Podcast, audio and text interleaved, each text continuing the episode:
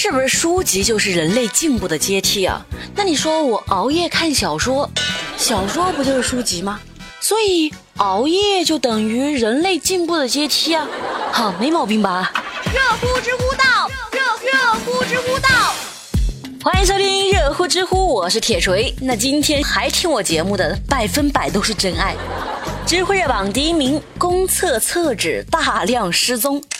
有一些公厕会给市民提供免费的纸巾，这一点是很人性化的。不过，四川长宁宜宾县的某个公共厕所刚装上厕纸，很快这些厕纸就失踪了。嗯，不对呀，这拉肚子也不能这么拉呀。工作人员调取监控后发现，原来是有大叔大妈在疯狂的打包卷纸，有的还背着背篓和包包啊，把纸巾打包带回家。像那些真的着急上厕所的人，就只能够对着空盒叹息啊！哎呀妈呀！寄生我何生大妈呀！环卫所表示，已经不得不派管理人员看守。你说一个厕所还得派专人看守，这不是太心寒了吗？你说他们真的缺那点纸吗？不现实，他们缺的是占便宜的满足感。那些公用的纸啊，不拿白不拿嘛，反正不要钱。哼，铁锤建议哈，来一个杀一儆百，只要跟钱一挂钩，他们应该就老实了。哦，明白了，明白了。知乎热榜第二名，准丈母娘不留宿小伙子。九月八号，山西一个小伙子去找女朋友，这女朋友没见到，女方家长呢也不让这个小伙子住家。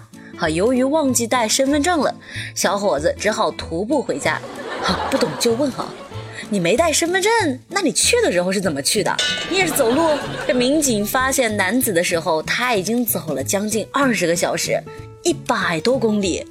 哎呀妈呀，实在是太渴了！小伙子一上警车就喝掉了两瓶水，临走还拿走了两瓶。后来民警看不下去了，就把他送回了家。我觉得，嗯，这个年头还有人连身份证、钱包、手机都不随身带，就敢跑去见岳父岳母，这怪不得丈母娘这态度啊！你不得准备一点钱买见面礼吗？你说我拿什么给织女幸福？这虽然耿直了一点呢，但他还是有优点的。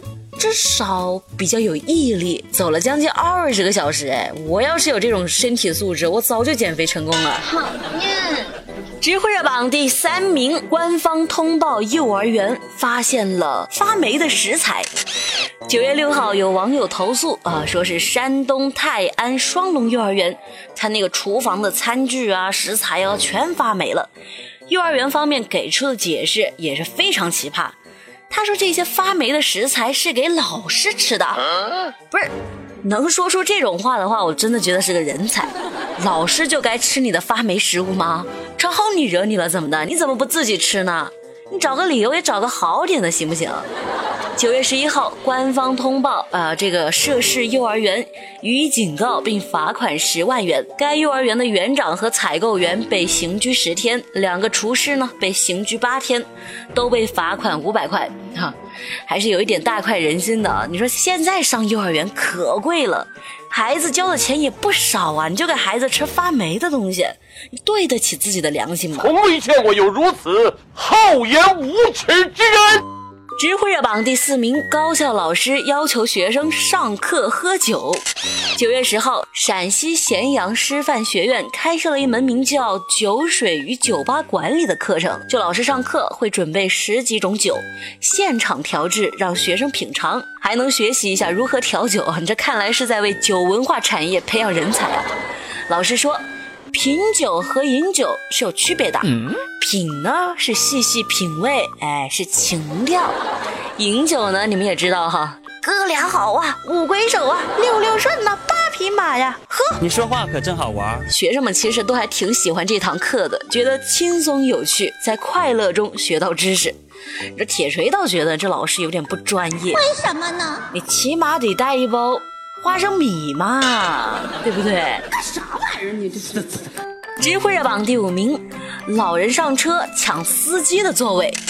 九月十一号，四川眉山城区红星路哈，一辆公交车它停在路中间，这车里的吵闹声那是不断的。根据网友介绍，车上是有一个老人，他上车之后发现没有位置了，就去抢司机的位置。哎，来，司机，让我坐坐。这司机果断将车停下来啊，然后就报警。民警呢把老人控制并将他带走了。网友还说，发现老人身上还有一大股酒味呢。那肯定是喝酒了吗？酒壮怂人胆呐！目前该案件正在进一步处理当中。有网友说。这哪是喝酒了呀？这明显是脑子进进水了呀！你怎么不干脆坐人司机大腿上呢？告辞，告辞。知乎热榜第六名，三十岁壮汉被抓，喊同龄的民警叔叔。九月十二号，浙江杭州三十岁的李某，他制造假证被警察查获了。他对同龄的警察就哭着喊呐。警察叔叔，我真对不起啊，我错了。接着就催着警察把自己带回派出所得了。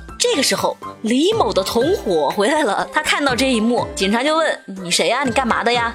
啊，这个同伙就说：“我我我是送外卖的。”没想到还是被民警识破了。这两个人都因为制作假证被刑拘。最好笑的是啊，这三十岁的人了还喊警察叔叔，叫谁叔叔呢？人警察说不定比你还小，好吧？不过你说年纪差不多，怎么差距就这么大呢？我不要面子的。知乎热榜第七名，拆共享单车的电路板搞发明。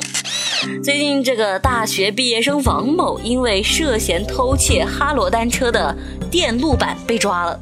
九月十号，湖南长沙开福区人民法院以盗窃罪判这个王某有期徒刑一年六个月。原来哈，这个王某业余时间呢就喜欢搞点小发明什么的。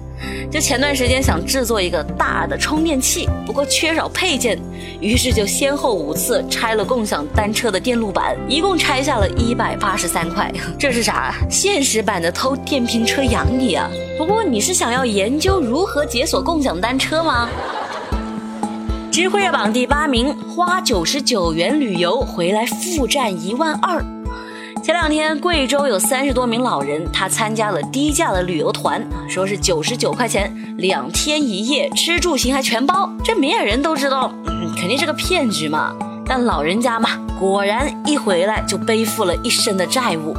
原来这个老人是被带到酒厂去听讲座去了，然后就向旅游公司借钱买了白酒。不过这个酒厂后来又说和旅游公司并不存在利益分红，只是提供场地。所以呢，在协商的过程中，又出现了神秘的中间人。这别说老人了，铁锤我都觉得云里雾里的。像这种低价团呢，那骗钱都是一流的，全是坑，千万别上当。知乎去答是有趣的趣。提问：有哪些书对你的文笔造成了深刻的影响？小学生作文大全。提问：比一个人吃火锅更惨的事是什么？那就是一个人没钱吃火锅。好啦，今天的热乎知乎咱们就说到这儿。星期一早上记得准时收听哦。祝大家假期愉快，拜拜。